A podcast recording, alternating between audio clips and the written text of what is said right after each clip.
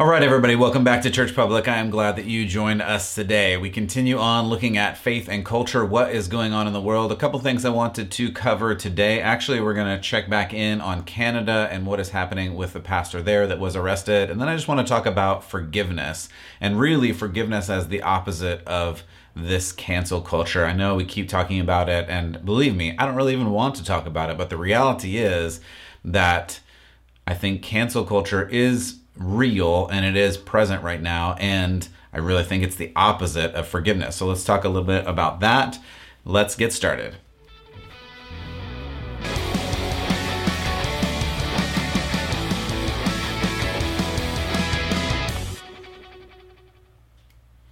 All right, everybody, welcome back. It is great to see you again today. I hope that you are doing well wherever you are, and thank you for being part of this. Thanks for supporting. If you want to check out more at churchpublic.com, you can also help us uh, with anything, with prayer and any any kind of support. We appreciate that at churchpublic.com/support. You can go check us out on social media on all of the places. We're at Church Public at all of those places. Look forward to hearing from you. Ask any questions that you want, and I'll try to hit them. I know I got a question. Um, from a friend the other day about what's going on with The Bachelor. I, I, don't have a lot of time to talk through The Bachelor right now, but I think that is basically the big part of it. And so we'll, we'll lump that into the cancel culture discussion in just a little bit. Before we get to that, though, I do want to talk about the pastor in uh, Edmonton, Alberta, Canada and again, I, I know most of my listeners are in America, but our friends in the north, you know, we want to shout out to them as well. And there's a lot of kind of weird things going on there too. I spoke a couple of weeks ago about this pastor and what had happened that he, uh, Pastor James Coates of Grace Life Church, was arrested for holding church. Again, the uh, the health ministry had said they have to have 15% uh, or less of capacity. And he really felt like if people needed to come to church because they needed to worship, they needed to fellowship, they had. I, mean, you can look at it in whatever way you want. If you want to look at it from a secular point of view, there are mental health things that are real and people have. And, and we've seen a huge explosion of mental health crises during this time through depression and even suicide just ramping up exponentially. If you like me look at it from a spiritual perspective i believe we're called to meet together. I believe we're called to join as a body of believers and to eliminate that eliminates part of who we are really as humans. I mean, because I believe that God made us. I believe He made us specifically. I made it, He believe I believe He made us for a reason, and a part of that reason is to be with one another. Even as you look at Jesus' words, almost all of his commands are one another commands. Even if you read back into the Ten Commandments, most of the Ten command- commands are one another commands, like whether you should steal from a person, whether you should covet what another person has, whether you should hurt or kill a person. Like th- those are all about the other people. All, all of our life is in regards to relationship. And that's because it's really important. We're not meant to be alone. Going back even further to the very beginning, when God made Adam, he said, It's not good for you to be alone. And so this pastor, Pastor Coates, said, I believe my call to open up the church, allow people to be together, to worship, to express to God what's going on, to even experience sacraments like communion and, and even baptism are, are more important than what the government is saying. And it would be different if this person, this pastor said something illegal, like we should go out, like if he pretended to be a Robin Hood or something and said we should go out and steal from people. Obviously, that would contradict the Bible. But to say we really have to be together, and again, he's not forcing anyone to come and meet. People have their own volition, they have their own responsibility, they have their own risk assessment, if you want to call it that. And you can sit there and think and say, uh, which I've had many conversations with people who say, well, he should be the better person and he should make the decision for people to keep them safe. I don't know that I agree with that. I, I think people have to make their own decisions. He's not forcing anybody to go, and anybody who doesn't feel comfortable going doesn't have to go. And really, that should be the metric of what's going on. For instance, in that same city, you could go to a big box store, I won't name any specifically, where hundreds and sometimes even thousands of people are with apparently no capacity. I, I, don't know. And I and I can say the same is true for many states across America throughout this last year. There have been box stores that never ever closed. And I have personally been to some of these box stores with hundreds of people in a line waiting. And it's just the hypocrisy of saying that is a safer situation than a situation in a church with a real purpose. Like, again, I, I believe following after God has a really high spiritual value, not only in this life, but in the next. And yes, you have to eat, you have to, you know, live and buy supplies for your house, sure, but is that necessary for life and eternity? Questionable, right? I'll just I'll just leave it at questionable. So to say like these double standards, and then and then as I was looking at it too, there are other things, and, and this is happening across some of the states in America, specifically California. It's definitely happening where jails are releasing prisoners into the community ahead of their expected release because of the fears of the virus or something, and then it's more dangerous for them personally to be in jail than it is for them to be out. Now, there are other things going on, sure. But for instance, just a quick search, I found, and I'll, I won't say the name, and you can search it and you can find the name if you want. But just a few months before this pastor was jailed, there was a person, and I'll, I'll just read you the Edmonton Police Service warning to the surrounding community. So again, this is the same basic community that said, quote, in the interest of public safety, the Edmonton Police Service is issuing the following warning. I'm going to skip the name. This person, 24 years old, is convicted of violent and sexual offender, and the EPS, the Edmonton Police Service, has reasonable grounds to believe, listen to this, he will commit another violent offense against someone while in the community, end quote. So they're letting a person out of jail and sending a warning to the people of the community that this person probably will, most likely will, do the same violent thing again. And again, this person targeted women and children. And I'm just going to leave it at that. I'm not going to get into any of the details. You can, again, look up the details. This is public information you can go look up. But and I and I just checked up on on this pastor. The reason this is this is a story, and I think it's important, is this pastor is not allowed out of prison. Um, that he asked to be released on bail, and they said no because he was a danger to society. So at least through May, at this point, as far as I can read in, in the news stories, he will still be remanded to jail, and because he's a danger to society, because he said he will probably not stop doing church. So the danger to society of this pastor is if you want to go to church, you could go to church with this pastor.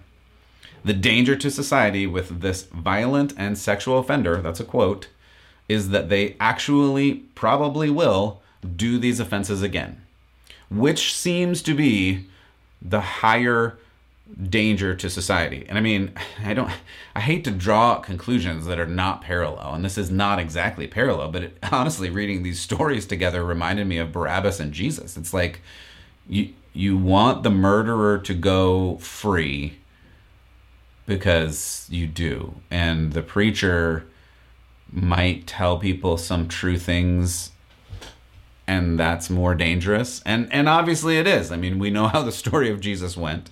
We know that saying true things got jesus killed got peter killed got john uh, not john uh, got a bunch of the apostles killed and and many martyrs and followers after that because saying true things is not a, a, friendly place. And, and that's not exactly what's going on here but but it, it certainly seems like there's a discrepancy and, and i can't give you the full story. I just don't understand I, I don't understand what this world has come to and, and i shake my head and, and it's really just a strange situation. Um, and again that's canada.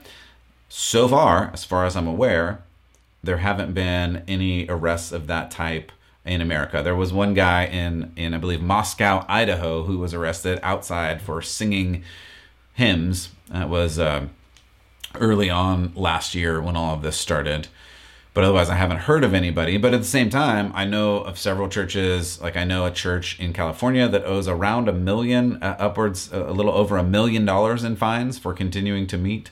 And I mean, I've worked in a church. That's a lot of fines, right? To say that a church can pay that kind of money is is a little bit ridiculous. So these are just these are issues and it's a crazy world and I don't have a particular solution in that, but I just want you to know that this kind of goes along with that whole thing that I keep saying that as we move through this age, there are going to be people who don't like church, who don't like those that speak true things, who don't like those that think differently, and and you may or may not run into that. But it, but you need to be prepared. You need to know that hey, as we go along this, you just and, and I'm and I'm not calling. Listen to me hear me very clearly. I'm not calling for disobedience. I'm not calling for civil unrest. I'm not calling for any of those types of things. I don't think it's time for that. I don't think we should do that. I don't think ever we should be violent uh, in that way. However, we always need to follow God and we always need to follow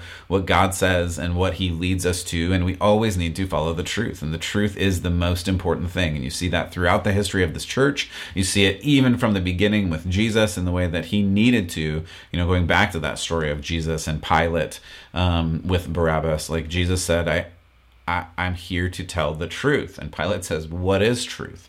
And and so there's always going to be this disconnect between what is actual truth, truth according to God and God's kingdom, and then what is not real and what the world thinks is truth. And we see that today and we see that continuing to unfold and, and it's just a really tricky and difficult situation as we navigate this. And that's part of what i want to help you do is evaluate hey and, and you don't have to believe me. You can do whatever you want to do. I want to give you the power the agency to be able to make your own choices. That's really how it should be as you follow after god. But i want to give you whatever tools you can and i want you to open up your bible and check out what it really says. Don't just guess. Don't take it from me. Don't take it from anybody who's saying it. Open it up and read it. And it's following God is not actually that difficult. It's just really hard to do because it requires choosing someone else, choosing something else, choosing the harder thing.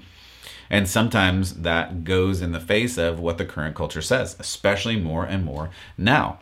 And that leads us into this next section that I just wanted to talk about forgiveness for a couple of minutes because forgiveness is a huge piece of Christianity. Forgiveness is, is it's such a big thing that even when Jesus came, the leaders, the teachers, the lawyers, the the the Bible professors, as it were, like Pharisees, Sadducees, were really confused about what forgiveness meant because they thought they had the formula. They thought they had the plan where you can just do certain steps and then you've forgiven someone and then you're okay and then you can go be with God or have a good life or be a good person or something like that. And Jesus continued to turn that on its head as people talked to him, as the Pharisees asked him questions, as the disciples asked him questions. And forgiveness keeps coming up through Jesus' ministry, on through Paul, on through Peter.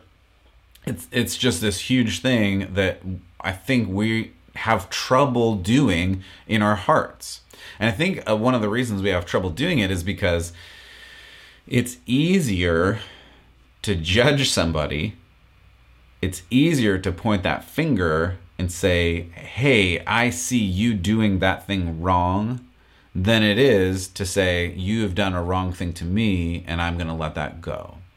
And it's easier to give someone the judgment than to give them the grace.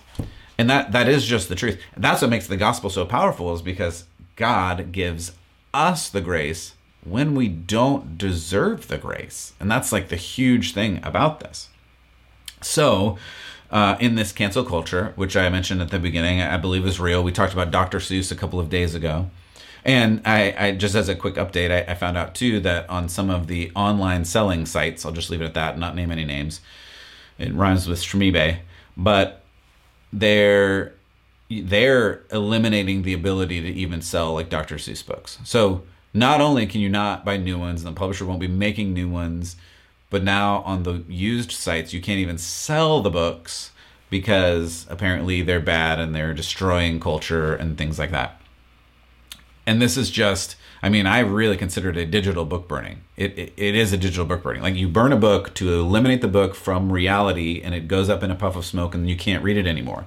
This is effectively the same thing, right? It, it is a digital book burning where the book disappears from reality and now you can't find it, you can't read it, you can't enjoy it, you can't help your kids learn to read with it, those types of things because someone has deemed that it's bad. While at the same time, just to to paint the full picture, you can still buy Hitler's book, you can still buy books about all kinds of terrible and gross things all over the internet and those are not removed. So it's only selective things and I think that's an important point because it, the people that determine these things believe they have the morality to make these decisions, but the morality is based on a foundation that doesn't seem to be very secure. That, that's that's my point on that. So, what I want to look at is that I think you know we had looked at the uh, we had looked at the Screwtape letters the other day from C.S. Lewis, and he illuminates that there are other forces going on. And you, you read through the Bible, you know that uh, this is not necessarily a physical battle, it's a spiritual battle. And there are, there are things going on in the spiritual world. And we need to realize that that spiritual world is powerful and there are things going on. And what the, the reason, one of the reasons that it's easier to judge other people is as soon as you have those moments with God and as soon as you draw closer to God, you start hearing these things and having these thoughts that, hey, um, you should judge them you should judge somebody else because it's easier to put focus on someone else than it is to put focus on you. And that's kind of this basis of cancel culture because it's easier to judge and say, hey, you made that mistake. And there is no forgiveness in cancel culture. That was my initial point. And that's why it is really the antithesis to the grace of God and the forgiveness of God. There is no way out of the cancel culture. There is no way out of of saying that you have made a mistake and you see it all the time. And this is where, as my friend mentioned about The Bachelor, the guy, the host of The Bachelor, and, and I will be honest, I have never, I don't think I've ever watched it. Maybe with my wife once or twice, but um, the host came to the defense of one of the contestants when they just went to some party and dressed up, and maybe the party was a little bit insensitive whatever. The host didn't do anything. The host just said, hey, maybe we shouldn't judge this contestant on something they did several years ago and the host himself was basically kicked off the show and out of existence and, and whatever and we'll see if he makes it back into the limelight who knows but the reality is the host apologized asked for forgiveness for him for really not doing anything wrong and did not receive it that's my point that's the big point here is that in this culture and it's and and really I want to even open it up. It's cancel culture, but it's just culture. Period. Full stop. Like in this culture, if you do the wrong thing, if you did the wrong thing five years ago, ten years ago, if you if you were Abraham Lincoln and you did the wrong thing a hundred and some years ago, you're now kicked out, and there is nothing you can do to get back into good graces. And that is again the exact opposite of the Bible, where you you can get back into God's grace by seeking after God. That's the whole point of the good news of God that you have this Savior Jesus who covers over the things that you did wrong so that you don't have to worry about them anymore. And he says there as far as the east is from the west. There there is no there, there's no more there's no farther, sorry, separation in between the things you did wrong and the things and the way that God covers over them and removes your mistakes, your sins from you. And that's really important. And so I came across this clip I know I'm getting a little bit long, but I, I, think this is a really good clip, and so I, I, I do want to show it. This is um, famed boxer Mike Tyson, and I, think it's I think it's interesting because uh, you know I, grew up with Mike Tyson and, and played his video game on the old old Nintendo, right? And and he was a crazy person uh, because he was an incredible boxer, but he also like kind of was crazy. He bit some guy's ear off at one point. I mean, there's all, all sorts of things going on and he in this in this in this clip he's meeting with a with another guy a young guy who clearly has anger issues. And I've I, I've cut this clip down but he's got some anger things and they're they're they're just talking about forgiveness and why you should forgive. And this other person that he's with is like hey if someone does wrong to me I'm angry and I I, I want to like hit them back basically because they're they're talking about boxing and all these other things right? So I, I want you to watch this clip and we'll talk about it real quick It's one of the things that I've le- one of the many things I've learned from Mike is how you know there have been people in his past that have taken mm-hmm. advantage of him, and he doesn't hold a grudge. Lives in mm-hmm. forgiveness. Ooh, I don't know about that. Man, I'm not really. Oh, like, yeah, listen. yeah, I'm not like. You're not ready, brother. I'm not like. when You, you you, do me wrong, No, you cross the line. Like, I cut ties. Like, the devil wins. quick. The devil wins. so you're saying the devil wins because someone did me wrong, and I cut ties with that person. Act like I never met that person. Yeah, So I gotta be the bigger person. because he changed you. Oh, okay. So he's your master because he controls your emotions. He's not your enemy, he's your master. Because you're not who you used to be now. He stole that away from you. Mm. Well, you allowed him to. He can't do it if you don't allow him to. That's hard though, man. That's Once you learn, you think you're great now. Watch how great you're gonna be when you learn compassion and empathy. Oh yeah, well listen, when I was you, I wanted to be a savage. I was a savage, there's no doubt about it. I want everybody to be afraid of me. Now I want everybody to love me. You know the trip? hmm You let, you know, you're not gonna be 22 for long. Life go back a flick of an eye. You know, you might be a minister. You never know. You know, life life changes us. We're born, and then something happens, and then we meet God. That's just an interesting clip to me, and there's so much in it, and and I, I don't want to get into it too far, but what I love about it is that they they talk about this internal thing that I think most of us have when someone does wrong to you, when you feel wronged, when when other things are going on, that you, you obviously want to hit back, and and I think it's such a great analogy because he, he's the great boxer, the great heavyweight champion of the world that hit the hardest, right? But then he realizes hey, hitting back all the time and and wanting to basically destroy your enemy every time doesn't actually get anywhere. And really, he goes on to say in this clip that what it actually does is it it it puts the the problem on you. One of them says it's like taking poison and hoping that your enemy dies. And that really is is what this is about. And and when we get into this cancel culture or just culture that is eh, ultimately toxic. It's this thing where you have to find what's wrong with the other person. It only poisons you. It doesn't help them at all. And and the reality is again, that's the opposite, the exact opposite of what God wants for your life, for our lives, for the culture, for the society as we look at the intersection of faith and culture. Like this is such an important point that we really have to get and we really have to figure out and we we, as followers of Jesus, really have the opportunity to live out and to live differently. And this could be such a great place for us to do something different, to show something different, to be something different. And I know I talked about this before. But there's this great story in Matthew 18 about the guy who owes the king, his master, you know, more than a lifetime's worth of salary and he can't pay it. And then he gets forgiven and he gets forgiven of this debt. But then he sees this guy and he's like but you did something wrong and you did something wrong to me so i'm going to destroy your life. And then the king finds out about it and and things don't go well for that guy again. But listen you can go read that matthew 18 23 and following it's a great story of forgiveness but where that comes from is again as we started the disciples said hey jesus how many times are we supposed to forgive somebody? And Jesus says, well, a lot, you know, all of them, right? You're supposed to forgive somebody all the times. And and and people can't comprehend that then. And we have trouble comprehending that now because you're like, sure, if somebody cuts me off while I'm driving, I can just let that go and forgive them.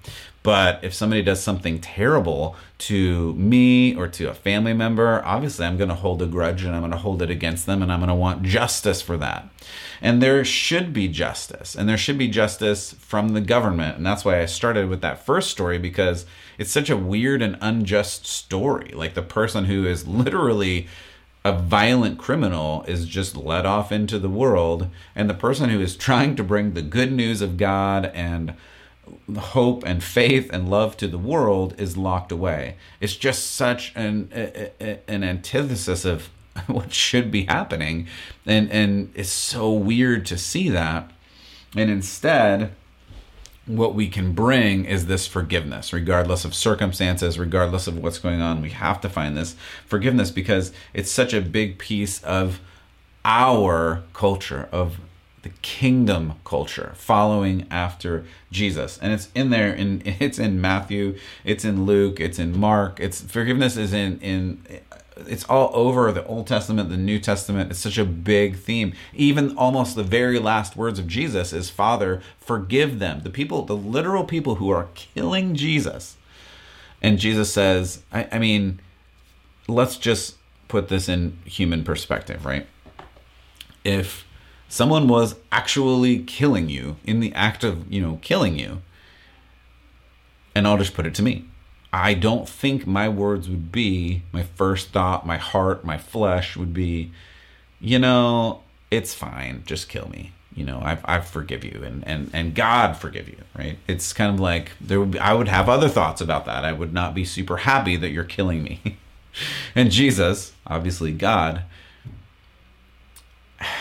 is such a great example for us because even in that circumstance, he reminds us that uh, our job is to forgive other people, not, as this culture says, to judge them, to cancel them, to make sure they can't work anymore, to blackball them from society, to banish them that's not what we're supposed to do. And and we have to be really careful when we see these stories to to catch that and to not let it slide because it's happening so much all over the place.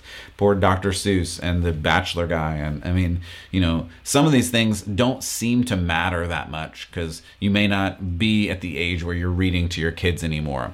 But these things do matter and they matter because if our culture moves this way where every wrong action is deserves banishment from culture that's a really bad culture to be a part of.